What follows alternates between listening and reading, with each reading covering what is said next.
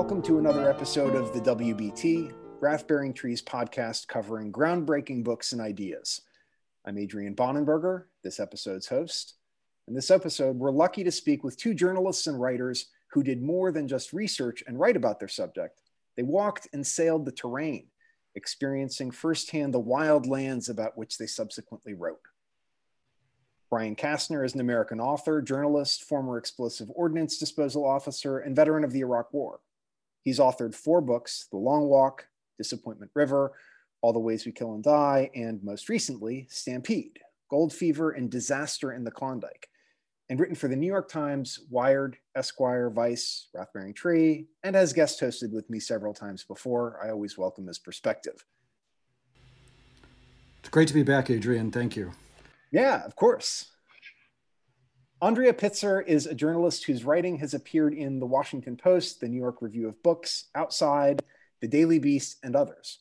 She's published three books The Secret History of Vladimir Nabokov, One Night, A Global History of Concentration Camps, and most recently, Icebound Shipwrecked at the Edge of the World. Brian, Andrea, thanks for joining. I hope to talk about how you arrived at such harrowing and distant subjects and how you then decided to physically explore the space before writing about it. My first question for both of you is Should I be terrified of the Arctic? Because after reading your books, I am. Well, the Arctic is kind of a big umbrella. Uh, so um, you know, there's mainland Europe, part of it is the Arctic, mainland Russia, you know, Canada. So there's varying degrees of uh, anxiety or terror that you could invoke depending on where you go and what time of year you're there and what happens. So I don't think you have to be afraid of the Arctic as a whole, but it's probably sensible to have a healthy fear of, of going some places. I, I would agree. And I would just add that, like, um, on for a previous book for Disappointment River, where I paddled the Mackenzie River, I could tell you that I, I mean, there was a real change in the weather, in the feeling, in the everything once you cross the Arctic Circle. So it is, it, I, I guess I was surprised that it's not, at least to me, it did not feel like an arbitrary line on the map. Like my journey changed considerably um, once, uh, once crossing that line. And so I don't know, I, I agree. I wouldn't, I don't know if you need to be terrified, but you need to be prepared. That's for sure. That certainly seems like a theme that both of you tackle in Icebound and Stampede, and and I it's it's been a couple years since I read Disappointment River, so I apologize that I can't speak more articulately about that, Brian, extemporaneously anyway. Um, but I the, the preparedness seems to be like the key to uh, to Arctic exploration. It seems like kind of a no brainer, but then people get surprised by it all the time. Well, it's it's interesting that I went to the Arctic three times for Icebound, uh, and I did a dog sledding expedition. Was the first thing I did during polar night uh, up on Svalbard, halfway between Norway and the North Pole. And one of the things that that taught me that proved to be true in all of the expeditions is that being prepared is really key, but you also have to be prepared that a lot is going to go wrong. And in places like the Arctic, things can cascade much more quickly than they do into other places where something going wrong can lead to something really significant being a problem.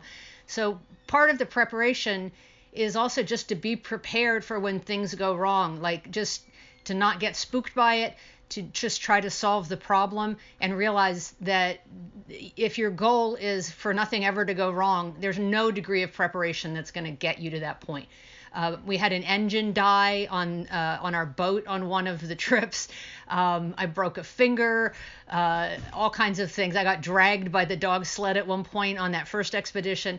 So there's just you know there's always going to be stuff that's out of control. You just prepare as best you can and then the preparation is also realizing you can't prepare for everything. Yeah, what, what's the old saying from the military, Adrian? It's two is one and one is none. Um, so I I uh, I definitely carried extras of everything on on the various uh, expeditions on the trips. Yeah, I, I, do remember from Disappointment River, equipment was pillaged at one point. A bunch of stuff was taken, which is another type of um, odd thing to encounter. Uh, but it, it, really is striking. I, I, know we're sort of focusing on, on, on this particular aspect of, of the Arctic, but it really does seem to come down to that this, on a certain level. Like I, and, and the thing Andrea, that, that really ju- jumped out to me when I was reading Icebound was how one of the things that was not expected or, or was sort of an unknown then, I guess, was scurvy um, which which is something you think of as having like been been solved in the age of exploration but this was just the very beginning of the age of exploration and they hadn't solved it yet. And i had no idea what scurvy was. So what a terrifying thing to have to encounter. Well how terrifying to encounter it when you don't quite understand it too. I mean they they thought you know, scurvy, for those who don't know, is actually caused by a lack of vitamin C. Humans are one of the few things on Earth that it's alive that can't synthesize vitamin C for themselves, and so we're dependent on uh, greens and fruits and, and various things to, to get that vitamin C. And these guys were in the high Arctic, and they were high up enough that you're basically into Arctic desert at that point. You know, you're at 77 more or less uh, north. The captain thought, which was one of the common things at the time, that like forcing them into exercise was how you would sort of get past scurvy when in reality it was basically it was he had good intentions but he was torturing these poor men who ended up stuck for the winter on these islands above mainland Russia. And it's interesting because it sort of was known at that point in some quarters that fruits could help with it. When when some of the European trips went to South America they were given fruit and it was understood that that would help it. These guys had heard that uh, scurvy grass would help them. And so there's one point at the voyage when they're trying to get home where they encounter that and they eat it. They just are crawling on the ground eating it. They know on some level that they need to. But the, this idea of this cure for scurvy and exactly what caused it would sort of be understood and then lost again and understood and lost. And it would dog expeditions. So my guys sailed, they were Dutch sailors, and they sailed at the end of the 1500s, so in the 1590s and it would dog sailors and expeditions well into the 20th century. So, for more than 300 more years, well after everything was very set out, there was still this this idea that it you know it wasn't serious, that you didn't really need to plan for it. So you even see some Russian expeditions and European expeditions getting stuck in the far north in the 19 teens, 1920s, and suffering terribly from scurvy. Yeah, I mean, on the the gold rush in the Klondike was 1897, 1898, and scurvy there was known as Arctic leprosy and was uh, was absolutely rampant. I mean, Jack London got Sir scurvy holed up in his cabin over the winter, and his right leg retracted into his body, and his teeth started to fall out. And um, I mean, he only got to Dawson City because uh, somebody that he was in the cabin with or in the little camp with, I should say, built a boat and got him to the hospital in time where they fed him potatoes and said, You need to leave the Yukon immediately uh, or this is going to kill you. So, I mean, even by then they knew they knew the cause and they knew how to solve the problem, but that doesn't mean that they actually had had the food to be able to to stave it off, and so it still affected you know probably thousands of stampeders is you know even that late. Well in that problem it seemed to me that you know reading stampede if if the problem of exploration is you have a, a ship full of people who may or may not be able to accurately predict most of the the things that can go wrong in the expedition the problem of the stampede was a bunch of people i, I mean just sort of like an economy of scale like uh, a bunch of fools wandering into the north without enough equipment to, to, to strike it rich during the summer. Uh, they left in August and September, many of them in August, September, October 1897 to head to Alaska uh, and the Yukon without, you know, contemplating how winter was coming. And I think that, you know, the thing that that I learned, or the thing that uh, again eventually the research like impressed on me that I didn't understand at first, was we might think in the late 1890s people were somehow more used to the outdoors than we are today that like um, you know that this was all like cowboys or frontiers people or settlers or you know like they the wagon train just kind of continued to alaska or people that were used to this kind of environment or had some skills or uh, in some way like knew what they were doing. But by the late 1890s there were streetcars and people didn't keep their own horses. They rode in wagons or they uh, a lot of people had electricity. Like there were you know they lived in tenement buildings and it was a very modern urban life. And it was those modern urban people who then uh, got on boats and went to alaska and they didn't have any more skills than your average modern urban person today would. In fact, there's a scene, one of the newspaper reporters, Tappan Adney, who was writing for Harper's, he writes about how on the boat up, that like people in their leather shoes and like fine suits one day like went into their you know their room or below decks and put on their Klondike you know uniform, their costume, and it was like you know clothes rough denim that they had purchased just for the trip and it was brand new like out of the package so to speak with all the creases still and they were play acting like they these were not these were not um, 100,000 grizzled prospectors going north. It was just very average people uh, taking a leap of faith, which was not, you know, didn't turn out well, obviously, for most of them. Now, that is a, a great difference, a great point of difference with Icebound, where I think one of the things that's so extraordinary about the story is you have this a ship with 17 18 people. I, I, don't remember the exact number that that Barents sets off and his sort of final journey with the carpenter is lost within the first month. Um, but everybody is actually so skilled. Like they are that that group of people who are like oh we lost the carpenter we're going to build a, an inferior house to the one that we would have built with the carpenter, which is very impressive and, and cool. And I guess made up for a lot of the, the catastrophes that they encountered. They were incredibly resourceful that they could build this cabin. They would just, there were no trees there, of course. So they had to scan the shore for driftwood. They took apart, because their ship was icebound, they took apart the, the non critical parts, uh, superstructure, as it were. So not the hull, of course, but some of the cabins that have been built above the water line and they built a, a reasonable cabin in which to spend the winter. And, and that's kind of incredible. And yet they killed any number of polar bears and never made warm clothing out of the polar bear skins. They made they killed foxes and they made fox fur hats for themselves. But they encountered indigenous people, uh, mostly Sami and Nenets, on the way north. There were none this far north, but on the way north they had encountered them and they didn't seem to pick up anything from those people who actually lived, you know, in much closer conditions to what they would be experiencing. So on the one hand, they were pretty skilled and handy, both with what they could do, rejiggering boats, you know, retrofitting them for their needs, um, building this cabin, just hauling sleds over bumpy ice and snow to drag firewood because there's more than an inch of ice on the inside of their cabin, you know, trying to keep themselves alive with this firewood. So they were both very hardy and they were knowledgeable within their fields.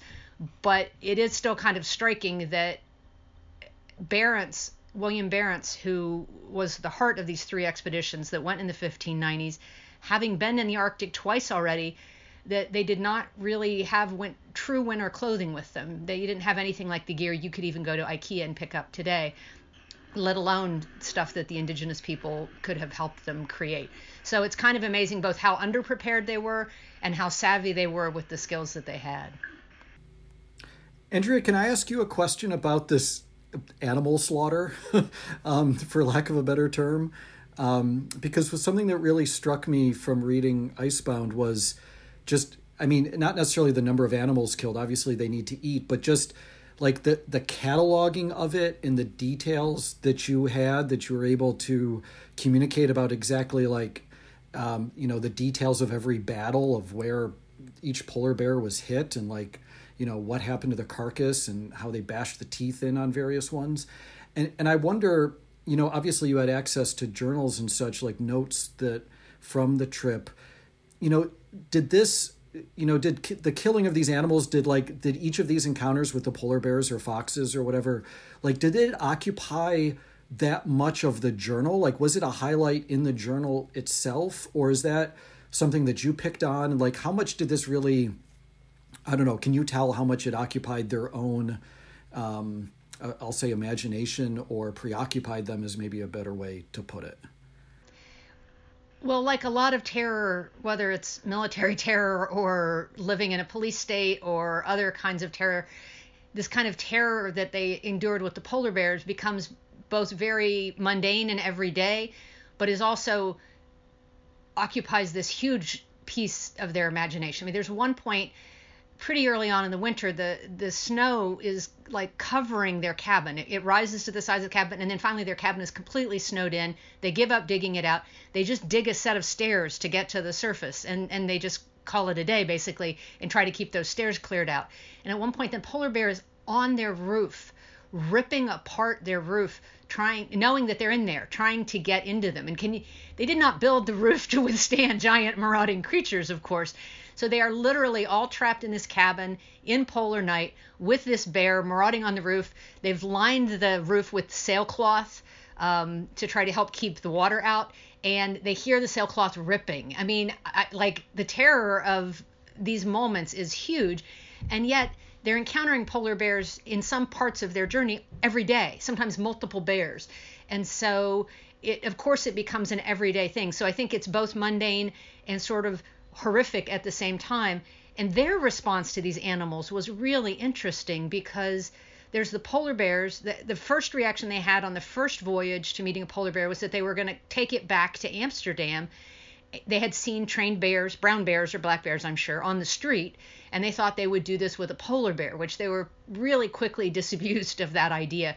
And then from that point forward, they just kill every bear they can find and will often go out of their way, even when it's not necessary. And they really don't eat the bears for food, except for one horrific time when they uh, find out that polar bear liver is incredibly toxic to humans and their skin peels off from head to toe. They really aren't eating the bears. So they're they're defending themselves against the bears and they're also slaughtering the bears. And it wasn't just the bears. There's a point in the story where they round this uh, basically there's a couple small islands just north of these larger islands north of the Russian mainland and they come around one of them and they see hundreds of walruses and the first thing they do is go over the side in their small boats to try to kill as many as they can. They've never seen a walrus before, but they've heard that the tusks are valuable. So this is their response. And it was really interesting on my third expedition, which was in 2019. We came around the same bit of land, and more than 400 years later, hundreds of walruses in exactly the same spot. And what we did instead was one of the Russian sailors went and got his accordion and we did a concert and they came over and they were completely entranced. But this question of their response to the animals, it was even at that stage really mercenary. Like slaughter and retrieval of anything valuable was really kind of at the heart of what they were doing. And I didn't want to soft pedal that. There are times they're just defending themselves, but there's also a lot of times that they are just killing things. The credit they'll get the small credit they can get to counterbalance that a little bit is they really did kind of go out as proto scientists. And the reason I have those details is because they recorded things they saw in the sky, at what elevation they were at, how long the polar bear pelts were, uh, where the eggs of these birds nested, you know, that were in the cliffs, how did they get them? And this was all incredibly valuable stuff for scientists. In some cases, they found phenomenon that wouldn't be explained for hundreds of years. So there's this weird mix of like necessary killing, slaughter, and scientific analysis. And it's all three are part of what they did. Part of the project of your books, to a certain extent, is a kind of uh, historiography where you're looking at the types of stories that are being told. In, what's striking to me about um, the Barents expedition, the, especially the first and the second, where they're where they're really more ga- gathering information, is how much emphasis is placed on the fact that locals corroborate this idea that there's a, a warm inland sea, like just over the ice, or that it, it, it, they talk about how the ice, you know, unfreezes, and and these days one of the things that scientists are, are you know are, are, taught to do is to talk to local or indigenous populations. And and i think take it take stories about the environment and take stories about their history as part of what informs them. And of course the arctic has gone through periods where it, there has been less ice and less snow on the ground and i, I just I, I i don't know if you encountered any of this um, with Barents's journals or, or, or, with the journals in general, but did you feel that what when he was saying that the locals were telling him that there was actually this sea, that this was either that this was him lying and just being like, oh yeah, it's there. Like we talked to them, like our Russian interpreter told us it's 100% it's there. Or maybe this was sort of, he was just misunderstanding a kind of story about that region of the world and how things were up there. I think they pretty clearly, in many, many instances, did not have good interpretation. and they had to sort of pidgin their way through things. So some of what they report coming from the local sources that they really did try to tap into. They also tried to kidnap some of them at some points, we have to say as well, which is really not cool. Um, but they did see that local information as valuable, but how accurately they wrote down what was told to them um, varied wildly depending on which voyage it was and which boat you were on, because in some cases on that second expedition there were seven ships and some of them had a decent interpreter aboard and other ones didn't and whoever was there in that moment is who got the information. So i think that in that case it we can't really count on that local information being accurate. But you're absolutely right on the importance of indigenous cultures and knowledge. There's a story i tell in the book about the franklin expeditions which happened 200 years more than 200 years later and in over north america instead of over europe and asia. The ships go down the terror and the erebus go down and just in the last decade, there were these huge expeditions put together to launch to try to find the wrecks. And in both cases, it was basically locals, local indigenous people who said, Hey, you know, there used to be a big mast sticking out of the water over there in this place. Before we set off on this thing you want to do, why don't we go check that out? And they're like, well, okay, that won't take long. And they found it. I mean, so it is uh, a valuable historical source and I think the indigenous knowledge has also been shown to be, for instance, with whale populations uh, up near Alaska, that the indigenous ideas and history with how to manage species is is super super valuable. So we need to be turning to that, even if we can't necessarily rely on what Barents said they were saying 400 years ago. Yeah, and that's certainly something that comes up in Stampede as well. To me, um, and I know that I'm not the only reader of Stampede, uh, and certainly not the authoritative reader of Stampede. But the thing that I've told other people about the book is that if there's a utility to the book beyond uh, the joy and the pleasure of reading it, it's that you have these. There are these different stories that are told. There's a sort of like um, status quo story of Klondike. There's the uh, which is you know uh, people people uh, stumbling into the uh, into the far north and some fools, uh, many fools losing their lives, or if they're lucky, just losing their stake.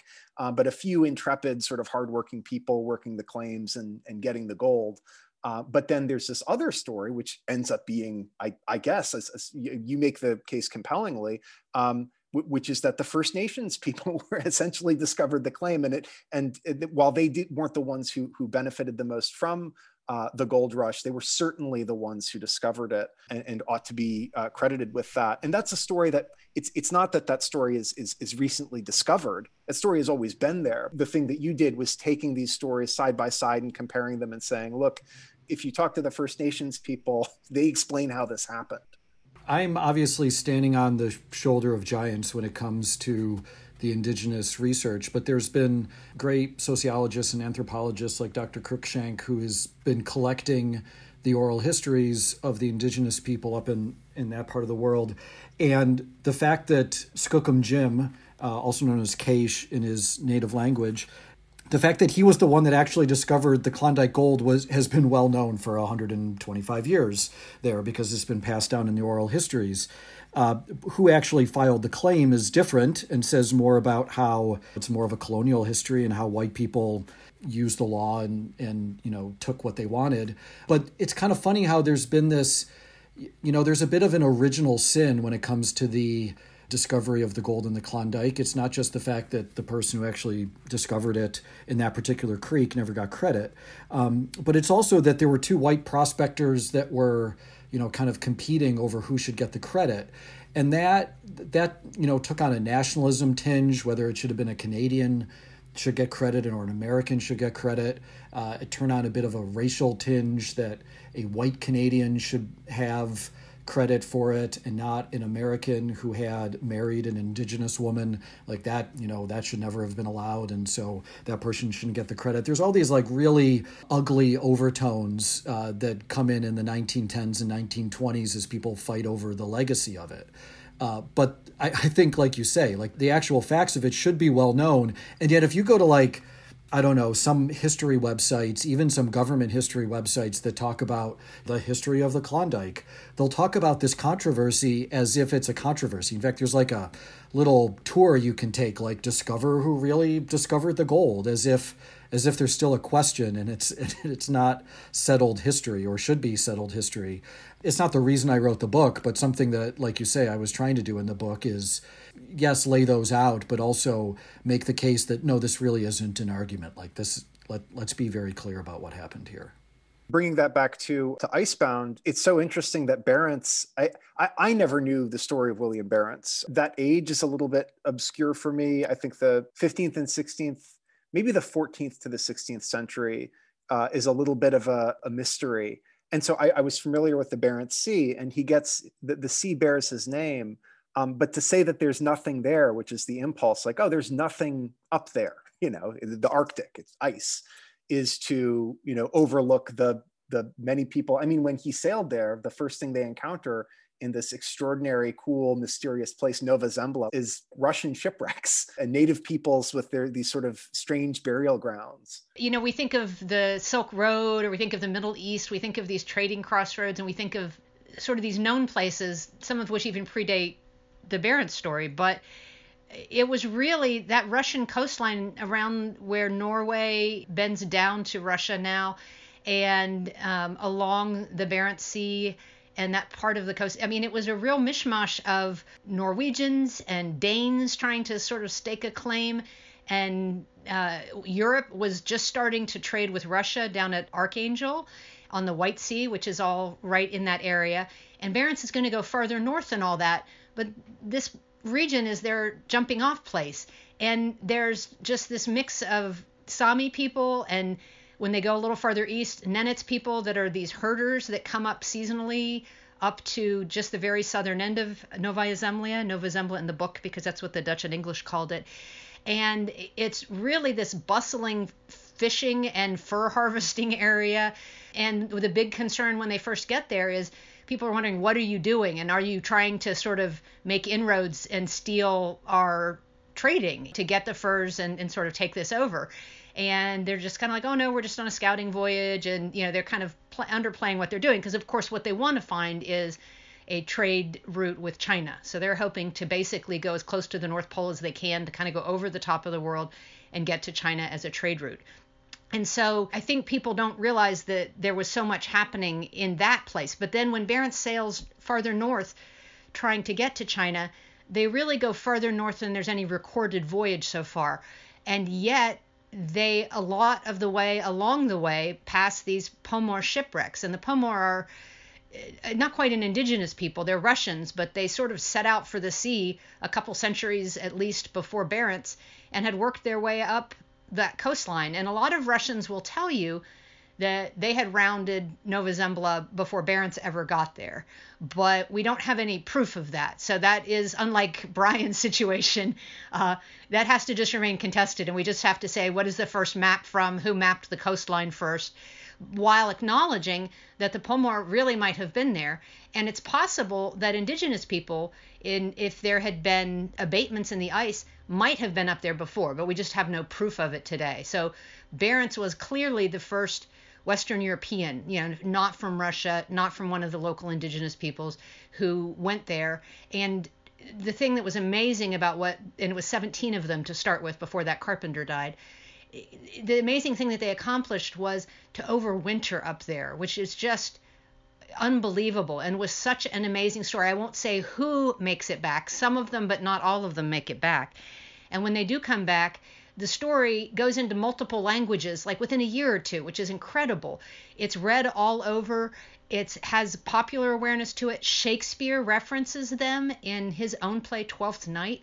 I mean, they it, it's just this legendary thing that you would go there and survive this, and yet that place that they sailed out of that was only a couple hundred miles south was already this really burgeoning trade area. So I think it is a piece of history. It's part of why I wanted to write about it that we know all about these Northwest passages if you grow up in the US or Canada, but the Northeast passage has its own super dramatic stories. I'm realizing now that that is something that that you do a very good job of describing the impact of Barents's journey is much more in terms of how it sort of fires the imagination and encourages people to explore less so with an eye toward necessarily establishing trade routes and more so to uh, to challenge oneself or to sort of battle against the elements or beasts as the polar bears must have seemed to the Dutchmen.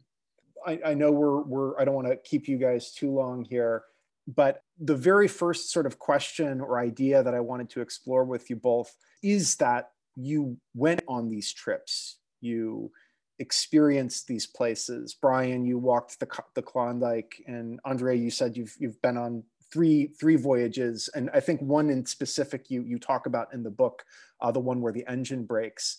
As journalists and writers, if you feel that's not a necessary thing for a journalist to do, but perhaps necessary to your process. There's some. I mean, there's some places I went, and there's some places that I purposely didn't. Uh, and and I'll explain why in a second. But I mean, I knew from the books that I wanted to write. Obviously, I wrote Disappointment River. My model for that book was David Grann's Lost City of Z. You know, a combination of a historical journey and a modern journey, and intertwining the two. Like I, you can't do that without doing the journey. And then with Stampede, there's some of the stuff you can do. You can do the Chilkoot Trail. It's a national park, which is half American and half Canadian, and it's a 35 mile or 37 mile trail. You get a permit. They only let so many people do it. It looks like it does it does today.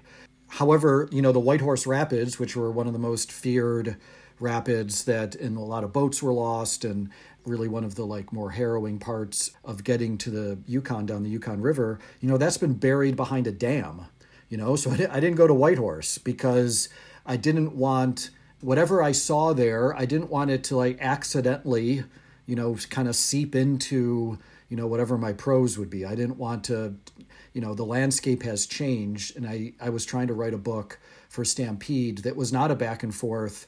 It was not really about the journey. It was, was trying to write a book that was wholly within itself and only used words of the time and knowledge of the time and was very, very chronological and very narrative and very tightly within itself.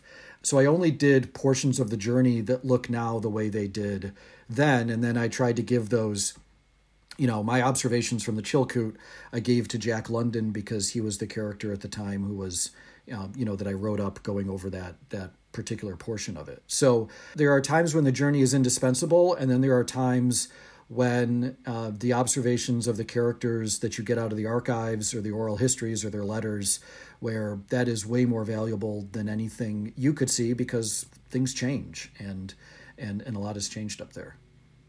Yeah, it's a really interesting question of how to use being in that space and how to use the archival materials. I really feel like both of them are so critical and that they often can complement each other. Sometimes it's only by going to a space that you understood what somebody was talking about in the archive and then you can sort of bring it together in a way that maybe nobody thought to before which is fantastic that's like such a great moment when that occurs for me for the kind of writing that i do uh, i like to sort of be in international spaces move outside of different cultures or where cultures collide with each other and history is uh, either partly forgotten, you know, again, a little bit like the discovery of the Klondike. Sometimes there's lots of people who knew it perfectly well, but it isn't necessarily the popular narrative or the understood narrative. I love dissecting that stuff.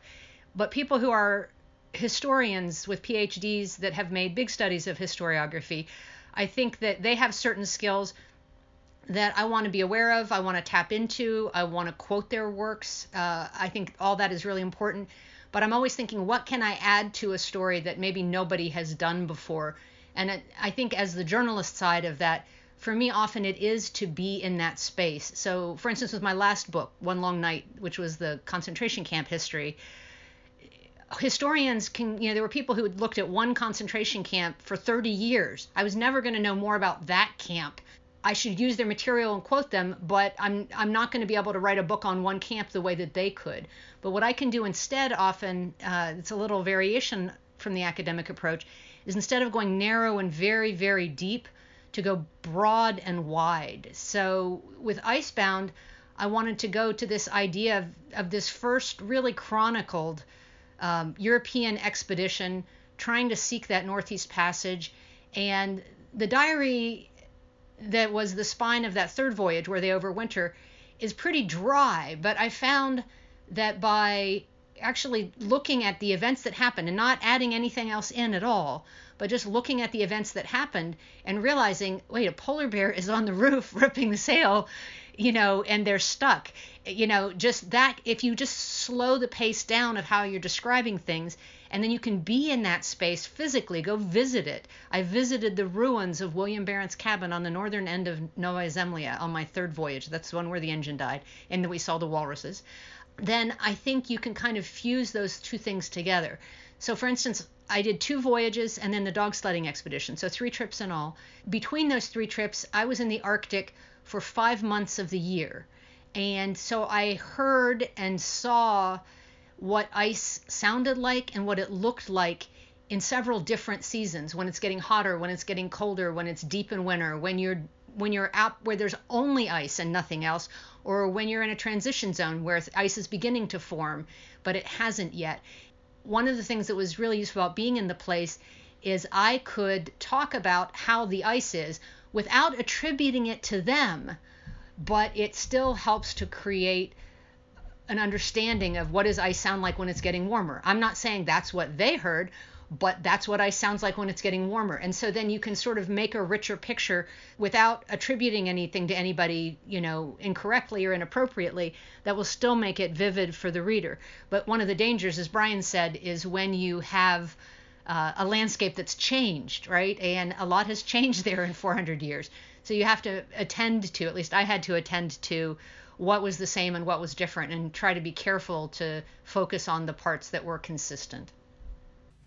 The whole time you're reading both books it's gripping it's it's adventurous it's thrilling and i'm sure that's one of the reasons that even more than the gold um, why people keep going to the north to explore or or experience it is because there is that uh, it, it, it seems so captivating do either of you have any other observations or impressions things about the books that you've written that that reviewers haven't gotten at or that that you wanted to explore in greater depth it was interesting. Like reviews are always interesting for what tax people take, and and when people criticize things that are actually in the book that were decisions of mine, like I don't mind it because it's like, well, I realize that, but this is how I wanted to do it. It's more disconcerting if they find something you didn't think of that you wished you had.